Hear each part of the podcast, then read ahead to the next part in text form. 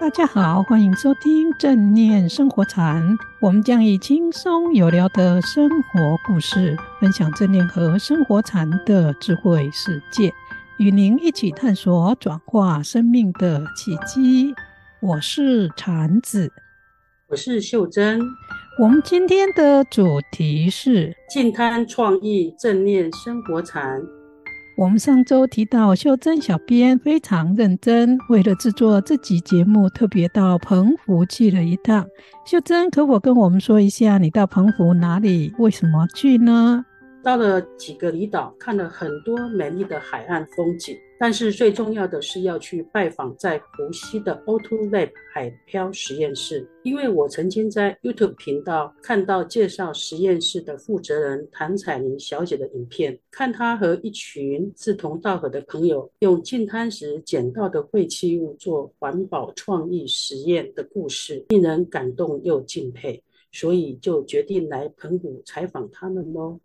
了解，但是大家可能会觉得很奇怪，为什么我们正念生活禅的节目要采访净滩的海漂实验室呢？这是因为在规划我们第二季正念生活禅节目的时候，禅子老师提到我们也可以录制一些与美食、旅游、好的电影或者是大家常做的有趣活动来验证正念生活禅的实践。开始的时候我确实有一些疑问，后来禅子老师说，正念的实践与练习并不是只有在禅堂或正念教室练习正念身体扫描、正念观呼吸或者是正念行走，最重要的是要在日常生活中把正念的专注觉知力和生活禅超越名利的心法用在待人处事接物上，也可以用在办活动时和经营事业中，这才是真的有活出正念生活禅的生活与智慧。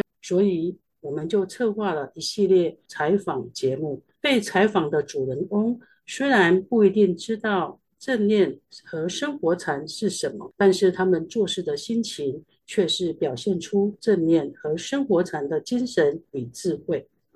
确实如此，正念生活禅并不是只有坐在禅堂里或正念教室中修习正念身体扫描、观呼吸等方法才算是修正念生活禅，更重要的是要把正念生活禅的智慧用在日常待人接物、工作和事业上，这才是正念生活禅的真功夫，而且也是为什么卡巴金博士和 Mark Williams 他们在谈正念的时候都会说，正念是一种生活态度和生活智慧。其实这是真正练习正念要达到的目标，而正念身体扫描等方法是帮助我们开发出正念态度和生活禅智慧的助缘，不是目标。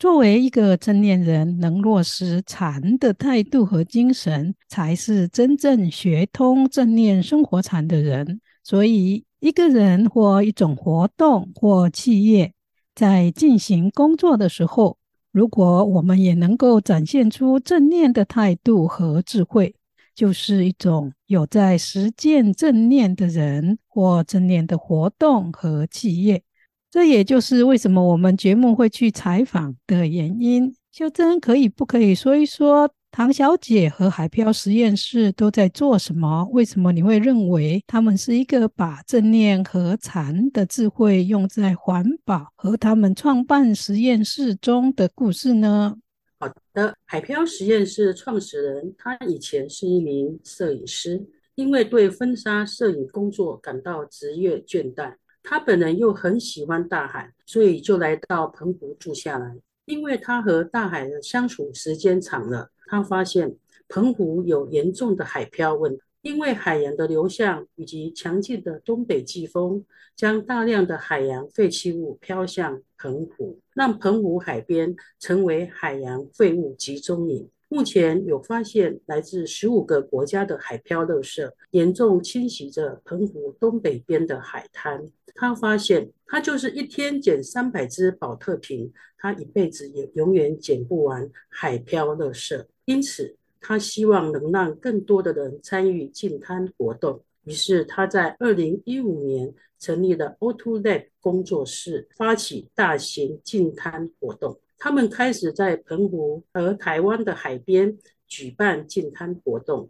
到目前为止已经有超过200场的大型净滩活动和100场校园企业的环境保护教育演讲哦。最难得的是唐小姐和实验室的艺术工作者化腐朽为神奇，把净滩的垃圾和废弃物用来创作各种艺术品和日用品。他们已经做了55场海绘改造行动和13件中大型的海绘艺术展览品哦，也受邀到香港和大陆去分享澎湖环保净滩活动，以及用创意改造在净滩时捡拾的废弃物的经验。就因为他们把净滩废弃物转化成各种艺术品和日常用品，我觉得这群重视环保的有心人以他们的净滩和环保理念，在过一种环境保护和注重地球生态的正面生活禅。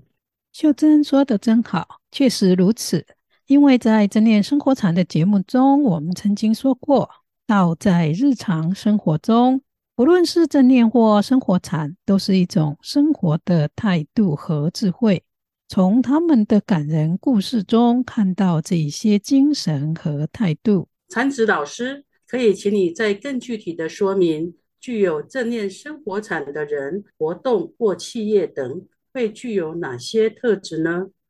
好的，如果我们从正念生活禅来说，在我们第一季里面，我们曾经说过，正念指的是一个人能够随时回到当下，以不评价的态度和专注觉知的心，去关注身边和周围的人、事物以及环境等，用这种态度和专注觉知的心过生活，并且待人处事，就是一个有正念的人。如果是以正念的心和智慧做事的企业家，就是一个正念的企业家。除了刚才我们说的正念的定义以外，我们也在第二季第一集里面说过，生活禅呢可以用5种精神层次的态度来说明。秀珍，你还记得吗？记得哦，这5种精神和态度就是相、名、分别、政治和如如。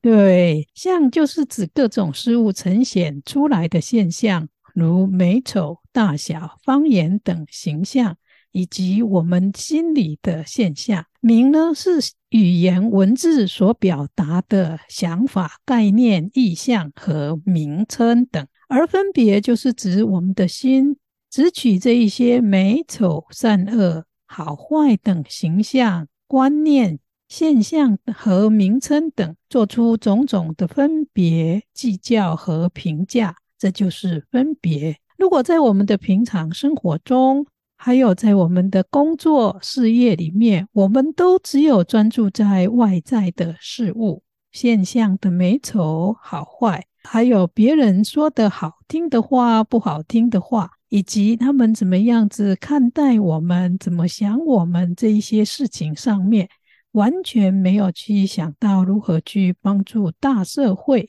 或服务更多的人，关心其他需要的人。即使我们吃的是世界级的美食，过的是亿万富翁的生活，我们过的都还是平凡的生活，不是生活禅。相对的，也许我们吃的是粗茶淡饭，用的是简单的物品，也没有什么光鲜亮丽的大事业，或者是成为有名的人，可是心中却有爱，会随缘尽力去做利益社会、保护环境生态、帮助弱势或关怀社会公益等。这种生活也是在过一种生活禅，因为在这一些作为和想法中，有一种超越个人利害和眼前形象名称的意涵在。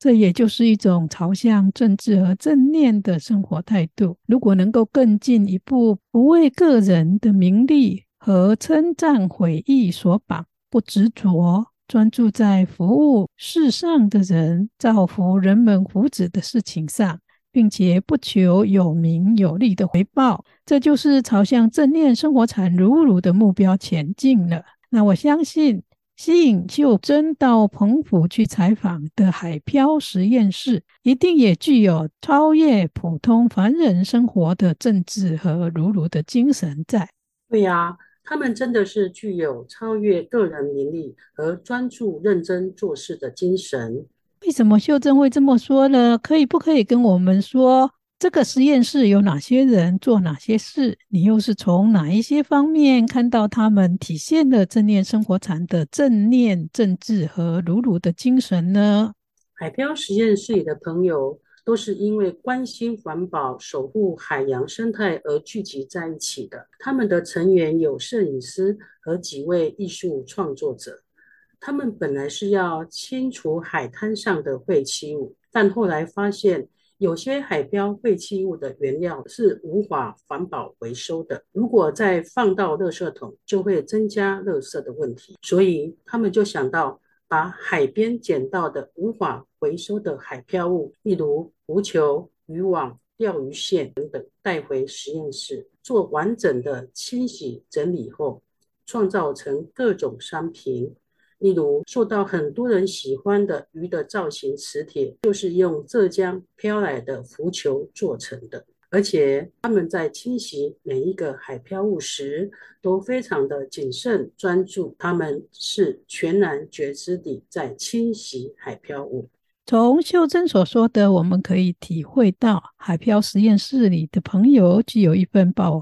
护海洋生态的心境，这是超越个人利益，想让更多的人、更大的社会都能够有更好的环境，这就超越了我们前面所说的5种精神层次中的3种向、名和分别的凡夫生活，进入了正念政治的生活禅中。而且就如秀珍所看到的，他们用创意的巧思转化不能回收的废物成为可以用的东西或艺术品，并以非常专注的心去做这一些事。从这点点滴滴来看，就可以感受他们是一群以正念过生活禅的人。安子老师，请让我再分享一些故事。为我们导览的艺术家，他的笔名叫做海龟，是一位守护利息龟10几年的青年画家。他将浮球改造成利息龟，看他在画利息龟的专注样子，就觉得他是用正念的心态和精神在做事。另外，实验室是一栋没有冷气的老屋子，他们不怕酷热，欢喜地推动环境美学与美感教育，用创意开发海洋废弃物的再生工程。他们所想所做的都不是为了自己个人的享乐和利益，他们用一种超越个人名利去关怀更多的人和周边的环境，称得上是以正念正知的心在做不执着世间物质享受和光鲜亮丽生活的人。真棒，谢谢秀珍与我们分享一个具有正念生活禅的净滩和艺术创作的海漂实验室。下次大家到澎湖时，别忘了去看看这个实验室哦。